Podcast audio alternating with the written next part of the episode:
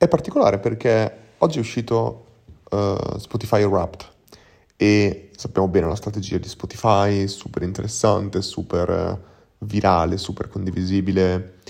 Vedete, questo qua è un altro bel esempio di utilizzo dei dati. Questo è un data network effect, ovvero che se domani qualcuno replicasse Spotify identico, non potrebbe usare tutti i dati, ne potrebbe usare soltanto alcuni eh, per creare questo tipo di effetto. Magari potrebbe usare i tuoi dati se tu entri in quell'app ma chiaramente non potrebbe usare tutti i dati in reference con eh, gli altri artisti, con gli altri utenti, eccetera. Quando ti dice, per esempio, sei nei top 21% di quell'artista, non potrebbe usarlo a meno che non abbia chiaramente tantissime persone dentro. E questo, in network effect, sono una delle più grandi barriere all'ingresso di, in generale di, di un'azienda, cioè la strategia di, cioè il social effect o viral effect, che invece è quella di acquisizione, poi c'è il network effect, che sono quelli tendenzialmente sia di acquisizione che di protezione.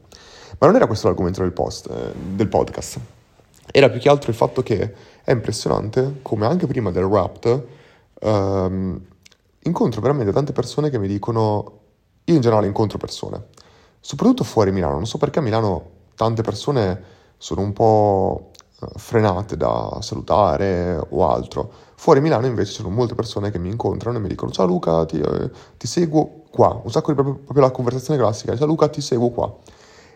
E qua ogni volta è un canale diverso. Ed è interessante perché c'è chi dice ti seguo su LinkedIn, c'è chi dice ti seguo su Instagram e poi c'è chi dice ti seguo su, su, sul podcast, sui tuoi podcast. E, ed è bello perché poi ognuno ti dice magari l'episodio, mi ricordo che quando eri in India e raccontavi quella cosa. Ecco, per esempio il discorso dell'India è una cosa che solo chi mi segue su il podcast può, può sapere. Ed è interessante perché chiaramente i podcast hanno dei numeri che sono molto spesso molto più bassi rispetto a un canale YouTube, rispetto a LinkedIn, rispetto ad altro. Ma è veramente, veramente la qualità del podcast è veramente altissima. Anche l'altro giorno in una chiamata con una professionista e lei mi ha detto seguo tutti i tuoi podcast mentre sono in macchina. Ed è proprio interessante perché proprio, proprio si crea proprio una relazione estremamente più alta perché c'è anche il fattore secondo me che tu non ti possono vedere ma molto spesso ti, ti ascoltino, ti, ti, entri nelle orecchie poi c'è anche secondo me un, un, discorso un po' intimo con il podcast eh. è una cosa che entra in un certo senso nella tua routine eh, hai molto più tempo da dedicare a questo tipo di ascolto passivo eccetera comunque questo non era per come dire obbligare, intanto sono sdraiato sul divano nel mio studio e sono parecchio stanco. Però dicevo, non è un, un discorso per, uh, come dire, convincere nessuno ad aprire il loro podcast nel 2024, però spesso, ma veramente tanto, l'altro giorno ascoltavo un podcast proprio riguardo questo, ehm, si pensa sempre che ci siano già tanti contenuti, troppi contenuti, troppi contenuti, di tutto, si parla già di tutto, eccetera. Ma io posso garantire che non è veramente la, la quantità di contenuti il problema, eh, ma è poi, a parte la qualità, ma poi è la, la, personali- la, cioè la personalizzazione del contenuto, cioè mettere noi all'interno del contenuto. Troppo, troppo spesso si pensa proprio questo, si pensa, ma ci sono già un sacco di podcast sul marketing, per dirne uno, ma non ci sono podcast sul marketing fatti da Luca Mastella, fatti da Mm, Luca Rossi, fatto da Marco, Marco Mastella, per esempio, mio padre, Marco Mastella, non fa un podcast e lui dovrebbe fare un podcast sugli orologi, per esempio. E uno potrebbe dire, ma ci sono già un sacco di podcast sugli orologi, ma invece non ci sono i podcast di orologi di Marco Mastella. Che cosa voglio dire con questo? Voglio dire che indipendentemente dall'argomento, non è veramente l'argomento, cioè andate a vedervi poi i top podcast in eh, in assoluto. One More Time, c'erano già un sacco di podcast eh, relativi magari alle interviste eh, oppure o, o, alla sfera personale. Stories, eh, ci sono già un sacco di podcast su storia del mondo, su economia, geopolitica, eh, eccetera. Ma, ma poi sono veramente le persone che fanno la differenza e non è mai stato così prima. C'era il telegiornale. Ecco, io non, sì, riconoscerei probabilmente il volto di alcuni dei giornalisti che hanno fatto la storia di molti telegiornali, ma prima se avessero cambiato era un po' come, come una messa. Tu andavi in chiesa, ma non, non, non c'era cioè il prete che c'era davanti a te, era abbastanza tendenzialmente eh, ininfluente. Tu andavi a messa perché dovevi andare a messa, perché ci fosse uno, che ci fosse l'altro, ti cambiava poco. Telegiornale uguale, ci fosse uno, ci fosse l'altro. Il cavolo, il podcast di, di, di, di Marco Mastella, o c'è Marco Mastella o non c'è nessun altro. Cioè, è un po' questo il punto. I, i, questo qua chiaramente non c'entra con i podcast, si applica a qualsiasi cosa. E applicandosi a qualsiasi cosa, uno dei podcast più seguiti di quest'anno, anche se ne ho fatti molti di meno rispetto all'anno scorso, è stato quello sull'intelligenza artificiale. E questo che sto dicendo si collega perfettamente all'intelligenza artificiale perché più volte ho detto che secondo me, visto che abbiamo parlato all'inizio di network effect e di difensibilità, l'unica difensibilità che abbiamo come esseri umani, eh, cioè, anzi come, come, come, professionisti in un certo senso, ad essere sostituiti dalle AI, è proprio la personalizzazione, mm, non è il termine giusto, è proprio il fattore personale, il fattore umano, il fattore nostro. Secondo me, se noi ci guardiamo, oggi noi compriamo soltanto due tipi di, servizi, di prodotti, di servizi, quello che vogliamo. Le cose che ci servono, e lì nelle cose che ci servono, prima dico cosa, cosa compriamo, le cose che ci servono e le cose che vogliamo comprare. Ecco, le cose che ci servono l'abbiamo già visto, la, eh, tutto quello che viene reso più economico, più veloce, più di qualità o altro, noi lo compriamo. Non ci interessa veramente il brand molto spesso. Guardiamo Zara. Zara, per esempio, è estremamente poco visibile il brand di Zara. Non sapresti se addosso c'è Zara o c'è qualcos'altro. Ma se costa poco, se c'ha un buon qualità-prezzo, se ci piace esteticamente, lo compriamo. Non andiamo a spendere quattro volte tanto spesso per qualcos'altro. Chiaramente ci possono essere molti discorsi sulla sostenibilità di questo, però è un fattore.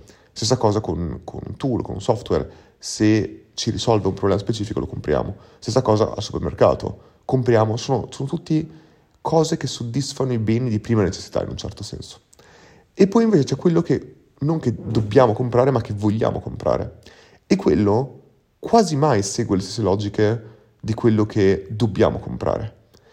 Ma molto spesso veniamo influenzati da viaggiamo con, uh, un, viaggiamo con una, linea, una linea perché con una linea aerea perché ci viaggia quell'influencer compriamo quello perché ce l'ha detto quell'influencer, facciamo quello perché l'abbiamo visto da quell'altra persona, cioè siamo estremamente influenzati per quella categoria di acquisti dagli altri esseri umani, da quello che fanno, eccetera, eccetera.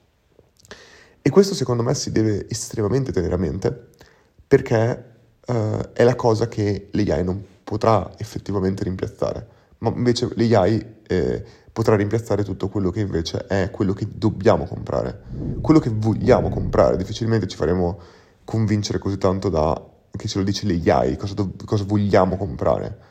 Molto spesso saremo proprio eh, convinti da altri esseri umani e, e, su questo ci basta guardare tutti i grandi brand. Tutti i grandi brand oggi non usano più eh, il branding come influence market, come, come, come strategia per influenzarci, usano il personal branding ed è così che prendono testimonial, prendono influencer, prendono mm, ma anche il micro influencing, cioè è estremamente interessante tutto questo. E quindi io proprio consiglio questo, consiglio di mettere un po' più di noi in tutto quello che facciamo nel nostro post su LinkedIn. Non parliamo soltanto della notizia, parliamo di quello che noi pensiamo della notizia. Sul nostro podcast non semplicemente intervistiamo gli altri, raccontiamo noi cosa vogliamo, cosa ci interessa, cosa c'è importante per noi facciamolo proprio come un raccoglitore dei nostri pensieri, i nostri contenuti di Instagram, eccetera. Mettiamoci sempre un po' più di noi. Proviamoci. Chiaramente mettiamo sempre un po' più di noi in relazione di cosa, di come quel un po' più di noi possa dare valore agli altri. Perché questo è il grande problema che secondo me molto spesso si commette, pensare, ah ma se io parlo soltanto di me, agli altri, che cosa mi frega? Che valore c'è per gli altri? Ma non è quello che sto dicendo, non sto dicendo che devi fare dei post dove parli soltanto di te e condividi la tua vita perfetta, è questo, non è quello che interessa, ma è raccontare la tua opinione in relazione a che valore possono ottenere gli altri della tua opinione. questo cambia completamente, non è, non è semplice da fare, ma è veramente qualcosa di importante, sapere sempre a chi ci stiamo riferendo. Io molto spesso mi riferisco al me stesso di dieci anni fa e penso, se me stesso avessi ascoltato questo podcast, pensateci, pensate questa qua. Io ho sempre pensato, se me stesso di dieci anni fa avessi ascoltato questo podcast, cosa avrebbe ottenuto valore? Ma al tempo stesso io vi, mi è venuto in mente mentre lo raccontavo questa cosa un'altra cosa. Ma se noi, ognuno di noi, potesse, avere, potesse ascoltare il podcast di se stesso di dieci anni più avanti, lo vorrebbe ascoltare. Cavolo. Cioè, se io potessi ascoltare il podcast di Luca Massella a 44 anni, cavolo, cosa direbbe? Cosa penserebbe di diverso? Brian Chesky, il fondatore di Airbnb, ha detto durante un podcast, se riascoltando il podcast che ho appena finito di fare, fra quattro anni, non pensassi che alcune cose che ho detto erano delle cavolate, che magari ho cambiato idea, vuol dire che non avrò imparato abbastanza. Cioè lui dice, se una persona in quattro anni non cambia alcune delle sicurezze che aveva, alcune delle opinioni che aveva, vuol dire che non ha imparato abbastanza. Perché imparare, crescere, ci permette proprio di cambiare idea. È bello questo, è una bella visione, secondo me ci fa pensare che molte delle cose che noi oggi vediamo in bianco e nero, in realtà è probabile che fra quattro anni le vedremo con un sacco di tonalità di grigio, o probabilmente le vedremo a colori invertiti, addirittura. Quello che oggi vedo bianco sarà nero e quello che oggi vedo nero sarà bianco. E questo ci, secondo me, e lo, e lo dico parlando a me stesso, e questo secondo me ci...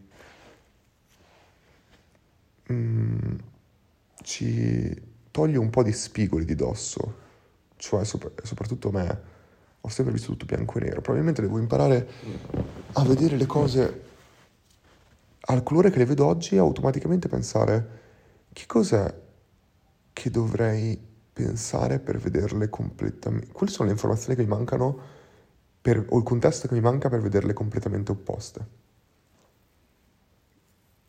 Cavolo, riuscire a vedere la nostra visione di bianco e pensare che cosa una persona che vede quella cosa nera, dov- che contesto dovrebbe essere cresciuto, che informazioni dovrebbe aver avuto, che informazioni non avrebbe dovuto avere, per esempio.